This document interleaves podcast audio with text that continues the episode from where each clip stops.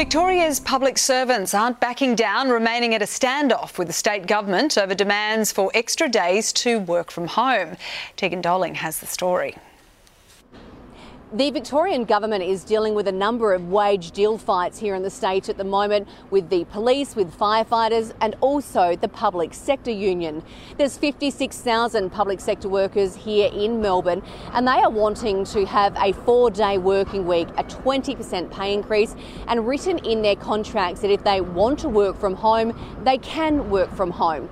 But new details have revealed that the office occupancy rate here in Melbourne at the moment is the lowest in the country. It's currently sitting at 56% compared to places like Sydney, which is at 75%, and Brisbane also at 69%. The reason they want to work from home, obviously, that flexibility, similar to what we saw during COVID. But the roads here in the CBD at the moment are very busy with roadworks. A lot of main roads are closed.